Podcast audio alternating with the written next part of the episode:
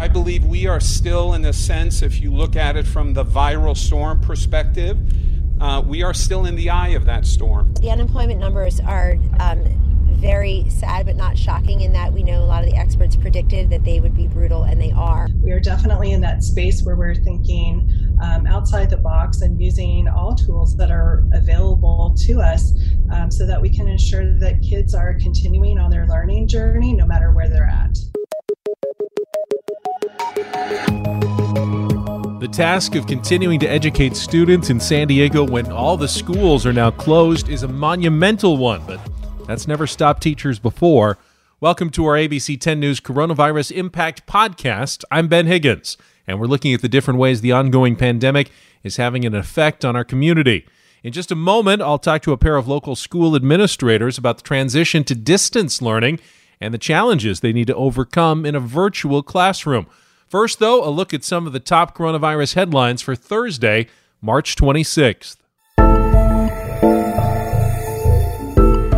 The County of San Diego now has 341 confirmed cases of the novel coronavirus, which is 44 more than the previous report. But those numbers remain relatively small compared to other areas of the country. The United States now has more reported coronavirus cases than any other country in the world. The figure passed 82,400 today, putting the U.S. ahead of China, where the virus was first detected. And those are just the ones we know about. The actual number of people infected could be much, much higher, according to medical experts.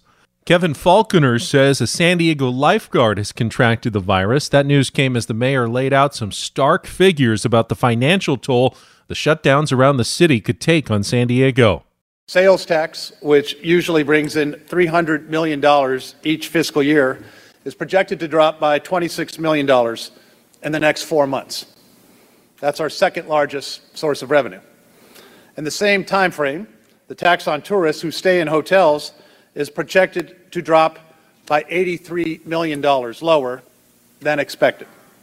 That's our third largest source of revenue.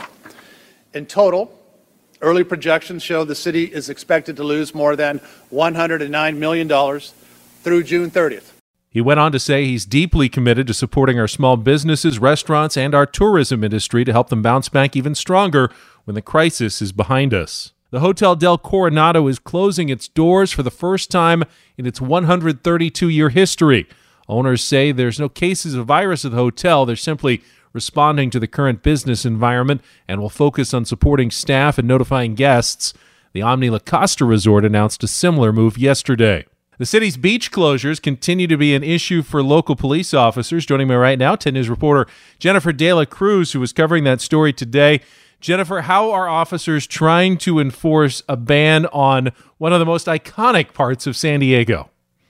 Well, Ben, they're doing their best. Certainly living in San Diego, that's part of the reason a lot of us are here because people want to enjoy the beautiful outdoors, especially our beaches but they're trying to do their best. They had a ton of people over the weekend that were flocking to the beaches. They were crowding boardwalks, and that's not what they're looking for right now. They want everyone to be distant, do your social distancing. So, in the Pacific Beach area, they have uh, police officers pretty much at the entrance to every parking lot at every park in Mission Bay, some of the trails, and at the boardwalk. I was just over there about an hour or so ago. They have caution tape up, actually blocking people from getting from the boardwalk down to the stairs and onto the sand. So they're trying their best so far, but it definitely seems like it's been a difficult thing for them to do because that's where really everyone wants to be right now. Jen, I know the consequences can be pretty severe for violators.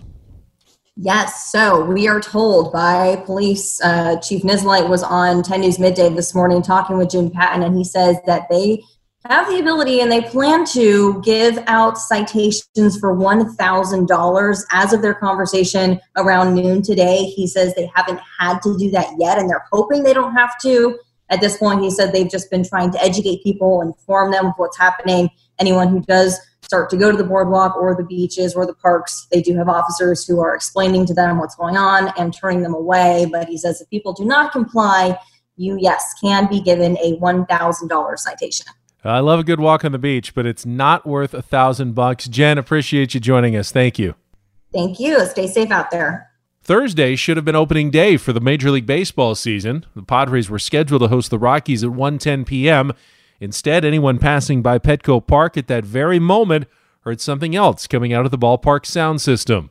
Fans, as we may not be gathered here today at Petco Park on what would have been 2020 opening day, as a symbol of solidarity with our resilient country, we ask you to join Petty Officer Second Class Mike Gallagher as he presents God Bless America.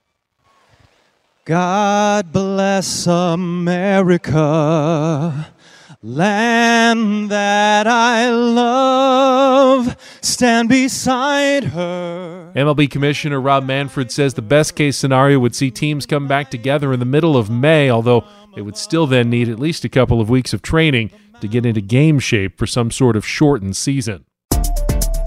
Of course, parents and children across the county very interested and concerned what school is going to look like during our coronavirus pandemic. And joining me on the podcast today from uh, the Poway Unified School District, Associate Superintendent of Learning Support Services Carol Osborne and Executive Director of Learning Support Services Kimmy Lockfield. Both of you, I really appreciate your time today. Thank you so much. Absolutely. Thanks for having us. All right. So when the when the news first came down that the schools would have to be closed physically, what was the initial reaction uh, among administrators about how you were going to handle this? How many uh, you know plans were already in place for something like this? We had started some preliminary conversations at the district level, and in anticipation of the closing of schools, we had actually called a principal meeting um, on Friday, March 13th. So we had all of our principals at the district office. And so when the determination was officially made, um, Dr. Marian Kim Phelps, our superintendent, came in and joined us um, to speak to the principals so that we could have a consistent and coherent message to our site leaders and prepare them to go back and have the conversations with their teachers and ensure that our students left on Friday with um, some of their curriculum materials and uh, textbooks and so on that they may need for future learning. Carol, you're dealing with students as young as preschoolers. Of course, they're seniors in high school as well. How different has this plan had to be to tailor it to all the different grade levels and age groups that are within the district? So I think that's one of the um, unique challenges and opportunities that we have. Um, as we prepared our optional learning uh, resources that launched last week for all of our students and families, uh, we quickly realized that preschool um, had not been included. And so that's why everything that we're doing is a team effort our uh, preschool director and assistant director quickly gave us some resources, and our technology and innovation team quickly adapted and created a space on the online optional resources for our preschool students. We've also had to consider our CTE resources and making sure that we have access for all of our content areas. So um, it's really been a significant team effort to make sure that we are um, thinking about the entire continuum of preschool through 12, but then also really being flexible and open to the feedback and having grace with one another as we get the emails to say, oops, you forgot to think about this. So um, it's really a, a, joint effort across the entire district. Kimmy, maybe um, you can speak. Obviously, a lot of this uh, distance learning is reliant on technology, of course. Probably very easy for some families and a challenge for others. What was the process like, and probably still under undergoing, of determining who has what, who needs what, and what resources you're going to be able to need to get out to families in the community to make this work? Well, I think what's really important is to make sure that we have equity for all, and that means that um, each and every learner has what they need to be successful for distance learning. So, um, we really had to uh, mobilize our teams to um, survey our families find out what do they need. I know earlier we talked about what does staff need to be able to create online learning experiences. Um, we are mobilizing and very soon we will be getting devices to our students who do not yet have devices available. So once we ensure everyone has what they need um, connectivity has also been um, something that we've been working with our local um, internet providers to find solutions around making sure that people, students are connected each and every day. So that's currently where we're at, and very soon we hope to have those devices um, in the hands of our students. What are some of both the I'm sure, advantages to remote learning, and of course, some of the limitations as well to not physically being present in a classroom with your teacher?